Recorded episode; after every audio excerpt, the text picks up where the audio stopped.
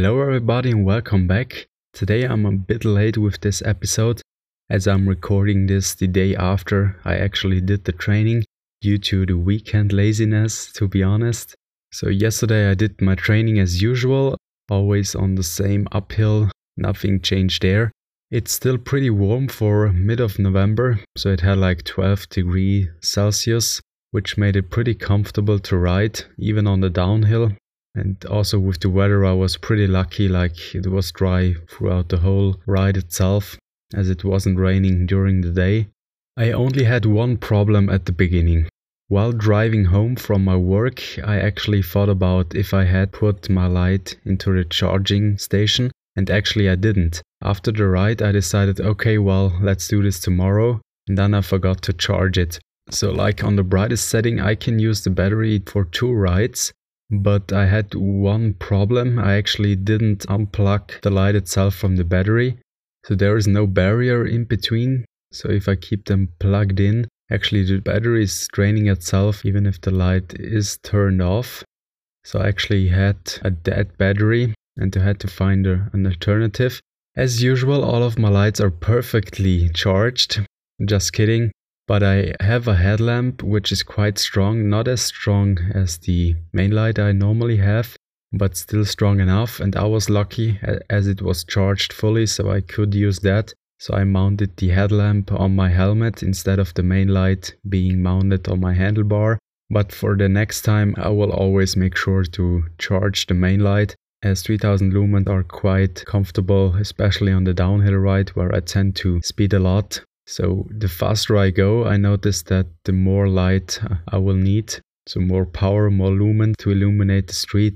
But one thing was pretty good that actually the light was facing in the direction where I was looking. Obviously, obviously as I've mounted the headlamp on my helmet and usually the main light is on the handlebar so it only shines there where I'm steering and especially on the downhill I don't look where I'm steering but I'm looking where I'm riding the next few seconds so I have to look ahead where I'm actually riding or where I will ride and not where I'm currently riding to take the turns perfectly and in the best way possible. So the next time I will probably put on the main light and also my headlamp. So I have basically two lights on the front and one blinking red light on the rear and I guess with my orange, almost fluorescending bike frame, I'm pretty well visible. Only that all of my gear is black, but the bike itself is quite large, so I assume that the safety is guaranteed there. As there are a few cars every now and then on the ride, so like let's say in 30 minutes, five cars which are passing me either from behind or from the front. And another strange thing was actually that my legs, right before the end of the training, start to hurt. I don't know where this comes from because I didn't push harder than usual. Actually, I was in the intense interval zone, not even in the maximum heart rate zone. And the only thing I can think about is that I actually skipped the active rest day, like riding my bike during the lunch break for the last two weeks, I only did the training every two days without the active rest day, so that could be the cause, but I have no evidence, that's just an assumption. Furthermore, I found a pretty useful feature on my sports watch. Actually, I've been able to pre program a training. I did this already before on the watch itself. So basically, I've set up um, 9 minutes of warm up, then 5 minutes of intense interval, 2 minutes of rest. You know the intervals done 3 times. But checking the phone app and the application accessible throughout the browser on my notebook, I've actually seen that I can pre program trainings not only on my watch itself, but also on the mobile app.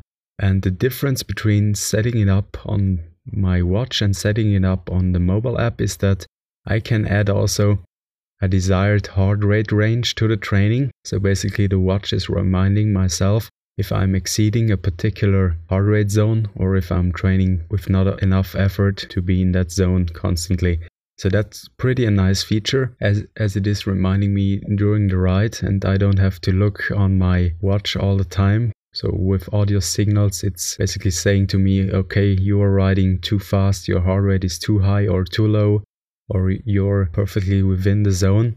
As you already know, I try to do those training two weeks with within the intense interval and two weeks within the maximum intense zone to see actually which training method is giving me the best results. So in this case, the watch is a pretty helpful tool to maintain a consistent training throughout those two weeks each. So the next step would be tomorrow on Sunday to do the reference ride. I found another useful feature where you actually can pre-program a route. I basically have defined the route I want to ride, so like 4.3 kilometers, which is the same distance as my old uphill to the Ötzi Trail. Actually, uphill on the tarmac road is a bit steeper. There is more elevation change on that road, but that's not a problem actually. It will, I guess, improve my training overall as the training itself will be harder than the actual ride when I'm going back to the Ötzi Flow Trail uphill. And the feature basically allows me to ride exactly the same distance and my watch is reminding me when I've reached that distance so I can compare those times as I try to improve my riding time for that specific uphill distance. So stay tuned for that episode. I'm curious how fast I can go. Even if there is more elevation change, I assume that due to the ground as it is tarmac and not a gravel road, it could be that I will ride faster, but I will let you know as usual on the next episode. With that said, thank you for listening. If you enjoyed this or any previous episode, consider to subscribe to this podcast. It would mean a lot to me, and I hope you found some value in the last few episodes. If you want to reach out to me, the best way is over Instagram. My Instagram handle is Georg1sc, so like George without the E at the end, 1 as a number, and SC at the end. Thank you for listening, and until the next time.